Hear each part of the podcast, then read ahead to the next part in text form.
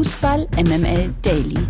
Die tägliche Dosis MML mit Mike Nöcker und Lena Kassel. Guten Morgen zusammen. Heute ist Montag, der 4. Juli. Das hier ist Fußball MML Daily. Und da wir ehrlicherweise zum jetzigen Zeitpunkt noch keine Informationen darüber haben, ob äh, Lena Kassel den CSD in Köln in irgendeiner Art und Weise überlebt hat. Auf jeden Fall wird sie ihn, glaube ich, zumindest konnte ich das auf einigen Insta-Posts verfolgen, schwer genossen haben. Habe ich mir gedacht, hole ich mir fachkräftige Unterstützung mal wieder aus der Chefredaktion. Hier ist er nämlich der Praktikant, Jungredakteur, Editor at Large und Chefredakteur in einer Person. Hier ist Nils Babbel. Guten Morgen. Guten Morgen, Mike Nöcker. Ja, ich bin äh, sehr froh, hier zu sein, mal wieder. Ich bin aber auch ehrlicherweise glücklich, dass Lena mal einen Tag frei hat, jetzt gerade äh, nach der großen Party in Köln, weil, Mike, am Mittwoch ist es soweit. Die Frauen-Europameisterschaft geht los oder die Europameisterschaft der Frauen. Äh, nimm's, wie du möchtest. Und da wollen wir Lena natürlich bei 100 Prozent haben. Deswegen darf sie heute mal ausschlafen. Auf jeden Fall darf sie das. Übrigens, ähm, wer sich da vorbereiten möchte und die Sendung vom Freitag nicht gehört hat, großes und spannendes und tolles Interview. Kann man ja nochmal reinhören, ne? Ist ja on demand. Oder ist das jetzt weg, Nils? ich weiß nicht, ich schaue gleich nochmal nach, aber vielleicht kommen wir ja auch nochmal gleich zu. Also Tabea, ähm, Tabea Kemme, Lena Kassel und ich haben über die Europameisterschaft der Frauen gesprochen und ähm, dementsprechend, wer es noch nicht gehört hat. Tolles Interview war das, wie ich fand. Absolut. In diesem Sinne, legen wir mal los. Der Knaller des Tages. Cristiano Ronaldo will angeblich weg von Manchester United. Zuerst hatte die Times darüber berichtet, dass Ronaldo bei den Red Devils um die Freigabe gebeten hatte, wenn ein adäquates Angebot eintreffen sollte. Laut der englischen Zeitung glaubt der fünfmalige Weltfußballer noch drei bis vier Jahre, wie alt ist der? 37, ne? Mhm. Irgendwie sowas in der. Also auf jeden Fall glaubt er noch drei bis vier Jahre auf höchstem Niveau spielen zu können. Die nächsten Jahre will Ronaldo demnach noch um große Titel mitspielen bei Manchester United, sieht er da offenbar keine allzu großen Chancen. Und jetzt kommt's. Die Times bringt den FC Chelsea, den SSC Neapel und den FC Bayern als potenziellen neuen Club für Ronaldo ins Spiel. Das Gerücht kam vor einigen Wochen schon einmal auf, wurde dann aber recht schnell von Hassan Salihamidzic de Brazzo dementiert. Der FC Bayern soll trotz Dementi aber dennoch an einer Verpflichtung interessiert sein, allerdings nur, wenn Robert Lewandowski die Bayern doch noch für eine hohe Ablösesumme verlassen sollte. Ronaldo und Bayern, was sagst du dazu? Ja, ich äh, fände das für die Bundesliga einen unfassbaren und fantastischen Deal. Ich fände es für den FC Bayern einen unfassbaren Deal. Aber, und das hast du gerade schön vorgetragen, natürlich nur, wenn Robert Lewandowski für einen adäquaten Preis verkauft wird. Das heißt, wenn man Lewandowski für 40 bis 50 Millionen Euro verkaufen kann, im Gegenzug Ronaldo für eine ähnliche Ablösesumme verpflichtet, dann könnte das natürlich genau der Mann sein, der Lewandowski zumindest in der kommenden, vielleicht auch noch in der Saison danach äh, ersetzen kann. Das Problem ist natürlich das Gehalt von Cristiano Ronaldo. Ich habe nochmal nachgeschaut, er verdient knapp 30 Millionen Euro pro Jahr bei Manchester United. Ehrlicherweise dachte ich, es wäre viel, viel mehr. Äh, 30 Millionen klingt ja bezahlbar, aber die Bayern haben ja Robert Lewandowski vor einiger Zeit zum Topverdiener gemacht. Der verdient in Anführungszeichen nur 23 Millionen Euro. Das heißt, das Gehaltsgefüge beim Rekordmeister würde krass gesprengt werden, wenn dann äh, Ronaldo tatsächlich kommen sollte. Dementsprechend bin ich da noch vorsichtig optimistisch, aber es wäre natürlich ein grandioser Deal, oder? Auf jeden Fall. Also es ist ähm, ja auch vor drei Jahren oder irgendwann, ich weiß nicht mehr ganz genau, wann ähm, Ronaldo zu Juventus Turin gegangen ist, ähm, habe ich ja schon gesagt, eigentlich wäre das ein Deal für die Bayern gewesen und auch für die Bundesliga gewesen, um sich mal wieder sozusagen mit einem Star auch schmücken zu können. Ähm, jetzt wären es dann gleich zwei in den Reihen der Bayern äh, mit Manet und auch mit Ronaldo. Dementsprechend äh, auch mit der Aufrüstung dann bei äh, Borussia Dortmund und den vielen, vielen guten Neuverpflichtungen könnte es dann ja doch noch mal wieder eine spannende Bundesliga werden, zumal RB Leipzig ja auch bis auf Leimer, der ja wohl offensichtlich auch noch zu den Bayern gehen wird, ähm, ja fast alle Spiele halten wird. Also das sind drei Teams auf Augenhöhe.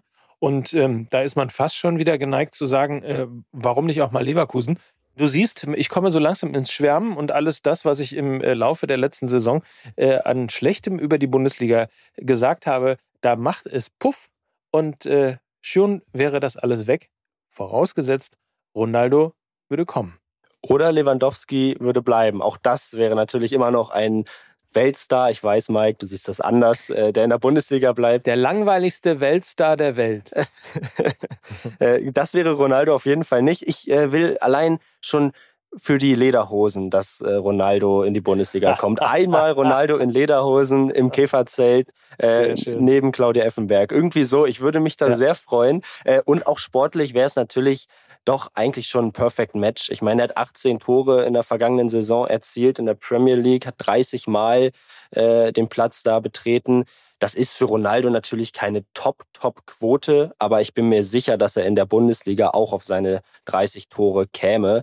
Dementsprechend äh, wäre das ja auch sportlich für ihn tatsächlich reizvoll und für die Bayern zumindest kurzfristig eine gute Lösung. Aber schauen wir mal, was da passiert bei Claudia Effenberg im Käferzelt habe ich äh, immer ganz andere Bilder im Kopf. Das möchte ich Ronaldo ehrlicherweise nicht zumuten. Aber er muss ja auch noch einen anderen weggrätschen, wenn das alles so richtig aufgehen soll.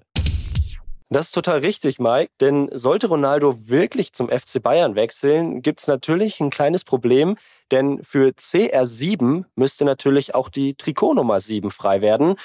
Vielleicht ist das aber doch gar kein Problem, denn Serge Gnabry, der aktuell noch die sieben beim Rekordmeister hat, könnte den Club noch im Sommer verlassen.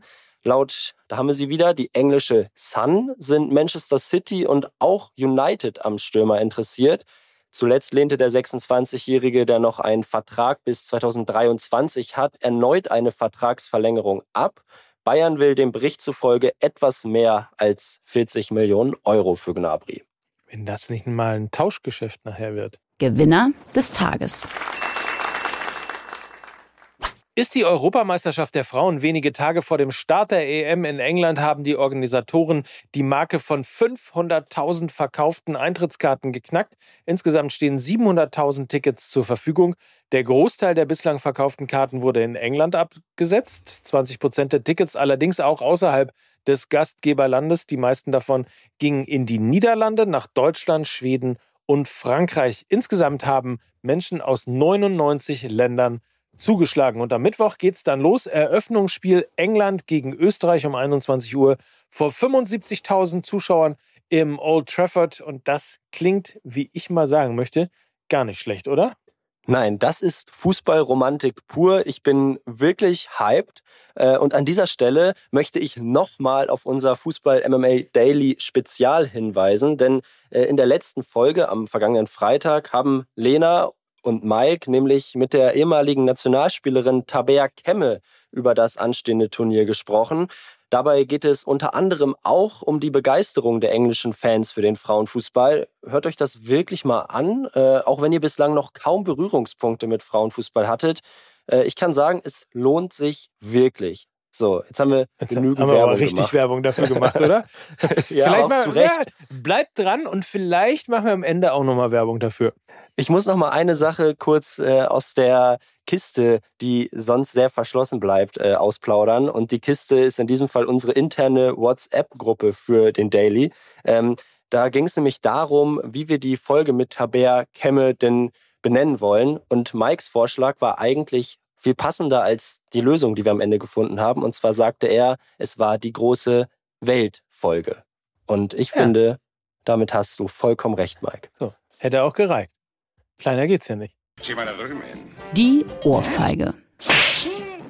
Die hat Niklas Süle gleich mal seinem Ex-Club, nämlich dem FC Bayern, verpasst. Zitat: In meiner Karriere wurde ich trotz aller sportlichen Erfolge nicht immer so respektiert, wie ich es meiner Meinung nach verdiene. Seit dem 1. Juli steht Süle ja bei Borussia Dortmund unter Vertrag und direkt da gab es mal ein Interview mit den vereinseigenen Clubmedien. Ist eigentlich doppelt gemoppelt, aber lassen wir das an dieser Stelle. Auf jeden Fall, das mit seiner Kritik der FC Bayern gemeint ist, ähm, das sagte er zwar nicht so direkt, ist aber angesichts der letzten Monate und dem öffentlich ausgetragenen Trennungsstreit mehr als offensichtlich. In den Gesprächen mit dem BVB sei ihm hingegen Zitat, sofort und sehr glaubwürdig Respekt entgegengebracht worden.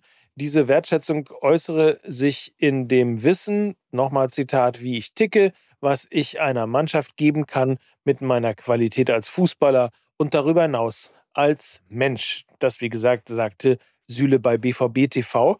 Und ähm, Süle und der BVB, hast du ein gutes Gefühl? Ich meine, die Konkurrenz für ihn selber ist ja jetzt mit Hummels und Schlotterbeck auch nicht so schlecht, aber irgendwie weiß nicht, das, auch wenn man das so das ganze Wochenende über in den Social Media Kanälen vom BVB verfolgt hat, irgendwie passt das ganz gut. Ich finde auch, äh, es passt erstaunlich gut. Ich finde, Süle äh, steht das BVB-Trikot fantastisch. Äh, das kann auch an den, an den Längsstreifen liegen. Er sieht irgendwie etwas schlanker aus. Ähm, äh, nein, aber da, darüber hinaus äh, ist er natürlich mit Mats Hummels und, und Nico Schlotterbeck mittlerweile äh, ein absoluter Top-In-Verteidiger, der sicher mehr und konstanter Spielzeit bekommen wird als noch bei den Bayern. Ich bin mir sicher, dass auch er äh, mal den ein oder anderen Fehler machen wird, wie es auch in der Vergangenheit der Fall war. Aber der Unterschied ist, dass du von links und rechts nicht Rummenigge oder Hönes da äh, noch rumkrakehlen hörst und das Selbstvertrauen nicht gefährdet ist bei Niklas Süle. Ich bin mir ziemlich sicher, dass er eine stabile Saison spielen wird, dass er gut auch zum Club passt. Er sprach ja im selben Interview auch von der gelben Wand, die ihn ja schon als gegnerischen Spieler immer sehr gereizt hat. Äh, dementsprechend ja, äh, stehen die Zeichen da ganz gut, oder? Was meinst du? Wenn da nicht auch noch Mentalität mit eingekauft worden ist, das wäre doch weiß. Wer ja? weiß, wer weiß. Ja, da ist natürlich dann nochmal ein anderer Punkt. Niklas Süle sieht sich selbst natürlich ein Stück weit als Führungsspieler. Er ist aber nicht der lauteste, wie er selbst sagt. Und ich glaube, spätestens seit Philipp Lahm wissen wir, dass ein Führungsspieler nicht immer der lauteste sein muss. Fakten, Fakten, Fakten. Wir haben vor einigen Wochen schon einmal darüber berichtet. Nun ist es offiziell. Bei der WM in Katar kommt die sogenannte halbautomatische Abseitserkennung zum Einsatz. Die Technik wird dem VAR und den Schiedsrichtern auf dem Rasen in Sekundenbruchteilen signalisieren, ob eine Abseitsposition vorgelegen hat oder nicht. Es soll dann jeweils nur noch drei bis vier Sekunden dauern, um eine eventuelle Abseitsstellung zu erkennen. Mike, jetzt fragen wir uns natürlich alle, wie wird das Ganze funktionieren? Äh, versuch doch mal in einfachen Worten die Technik dazu erklären. Kein Problem, Nils. Also, insgesamt werden zwölf Kameras unter den Stadiondächern jeder WM-Spielstätte montiert. Die Kameras erfassen dann den Ball sowie bis zu 29 Datenpunkte jedes Spielers, und zwar 50 Mal pro Sekunde. So wird dann deren genaue Position auf dem Spielfeld berechnet. Die 29 erfassten Datenpunkte umfassen alle Glieder und Extremitäten, die für eine Abseitsentscheidung maßgebend sind. Der Ball liefert dabei mit einem eingebauten Sensor ein weiteres Element, um die engen Abseitssituationen zu erkennen. Der Sensor im Herzen des Balls übermittelt 500 Mal pro Sekunde Balldaten an den Videoüberprüfungsraum, wodurch sich der Moment der Ballabgabe genau erkennen lassen soll. Am Ende werden dann 3D-Animationen aufbereitet, die die Position der Gliedmaßen des Spielers zum Zeitpunkt der Ballabgabe veranschaulichen. ich sollte es mit sehr einfachen Worten erklären, hast du gesagt? Habe ich doch gemacht, oder? Hast du super gemacht. Oder? Äh, für alle, die es jetzt noch nicht verstanden haben, spult noch mal 60 ja. Sekunden zurück ja. und äh, oder, oder, oder, oder pass auf, es sind ganz viele Kameras im Stadion und äh, ganz viele äh, Datenpunkte werden verteilt und im Ball ist auch irgendein Sensor. Und das alles zusammen wird errechnet und dann macht's Puff und innerhalb von drei Sekunden kann man errechnen, ob das jetzt ähm, Absatz gewesen ist oder nicht. Ist genau. doch nicht schlecht, oder? Total. Es klingt so ein bisschen nach Torlinientechnik 2.0, ehrlicherweise. Ja. Äh, und Mike, finden wir das denn gut oder schlecht, wenn so viel Technik da jetzt verbaut wird mittlerweile? Also ich, ich finde es ehrlicherweise super. Ich finde es eher äh, wirklich anstrengend, ähm, die vielen, vielen Situationen und vielen, vielen Spiele, in denen es gegeben hat, wo teilweise zwei, drei, vier, fünf Minuten gewartet werden musste und, äh, und dann endlich entschieden werden äh, konnte, ob es nun ähm, ob es nun abseits war oder nicht. Du erinnerst dich an die äh, wirklich wartenden Schiedsrichter und die vielen, vielen Finger am Ohr mit äh, dem Hinweis, dass man auf Köln wartet und ein Signal wartet und äh, alle warten und das Publikum wird unruhig und äh, singt, ihr macht unseren Sport kaputt. Äh, das finde ich nämlich so in der Konstellation auch. Aber wenn das tatsächlich so schnell gehen sollte, ähm, dann äh, finde ich das ehrlicherweise eine super Entwicklung und ein gutes, äh, gutes Update für, für den VAR. Total. Äh, dem ist nichts hinzuzufügen. Endlich eine äh, Anpassung, die durchaus sinnvoll erscheint. Äh, dementsprechend ja, doch eine ganz positive Sache, wenn wir da mal was Positives von der WM irgendwie ziehen wollen. Und vielleicht, um es nochmal zu sagen, man wird die Technik sowieso nicht mehr aus dem Fußball rausbekommen und dann lieber Technik, die funktioniert bzw. schnell ist, auch wenn sie im ersten Schritt natürlich super unromantisch klingt und ähm, vor allen Dingen auch irgendwie ein bisschen wirr, wie gerade vorgelesen. Aber äh, dann ist mir wirklich, äh, wenn schon Technik, dann eine ähm, funktionierende, schnelle Technik lieber als dieses stundenlange Gewarte.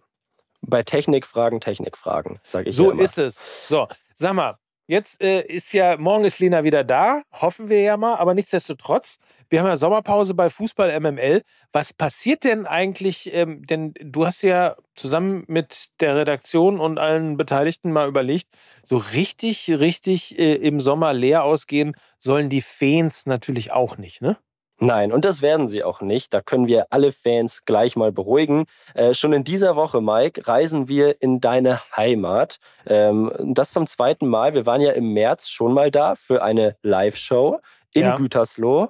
Und genau diese Live-Show gibt's am Dienstag im Account von Fußball MML zu hören. Also deine kleine Reise bei der Heimspieltour. Äh, Das war ein total netter Abend damals. Ich erinnere mich da sehr gern zurück. Seitdem ist auch viel passiert. Trotzdem ist das, glaube ich, eine, eine äh, Live-Folge, die immer noch sehr aktuell ist und natürlich, wie wir es von dir kennen, auch sehr lustig. Ich finde es sehr lustig übrigens, dass du sagst, dass wir zum zweiten Mal dahin reisen. Das funktioniert so. Nils Bubble wird sich gleich nach diesem Podcast in die Bahn machen oder zu Fuß, weiß ich noch nicht so genau, wird er sich aufmachen, ins ostwestfälische Gütersloh und die Folge, die dann eben im Laufe der Woche kommt, live aus Gütersloh, live in euren Podcast-Catcher reinspielen. So ungefähr muss ich mir das vorstellen, richtig? Genau so ist das, Mike. Hast du Genau. total richtig verstanden. Apropos Podcast-Catcher. Ihr sollt uns bitte überall bewerten. Das ist uns extrem wichtig. Äh, sowohl bei Spotify als auch bei Apple. Egal, wo ihr das tun könnt. Egal, wo ihr uns hört. Klickt auf äh, die Bewertung und gebt uns, wenn ihr denn mögt, gern fünf Sterne und vor allem, und da sind wir wieder beim Thema Sommerpause, folgt uns bei Instagram. Also natürlich folgt Mike und mir bei Instagram, aber vor allem folgt ihr Fußball, MML, da passiert eine Menge im Sommer. Und wenn die ein oder andere Spezialfolge kommt, dann erfahrt ihr es da zuallererst. Und äh, Lena natürlich auch nicht vergessen. So, Wer ist das? in diesem Sinne, Vorsicht, mein Junge, Vorsicht. Du bist sehr schnell wieder Praktikant, das kann ich dir Ah, sagen. ich weiß, ich kenne Ja. das. Ja. So, in diesem Sinne, also habt einen feinen Tag. Morgen hören wir uns wieder. Eine neue Folge im Daily. Dank dir, Nils. Ähm, euch allen einen schönen Tag. Und das waren Mike Nöcker. Und Nils Bubble für Fußball MML. Dieser Podcast wird produziert von Podstars bei OMR.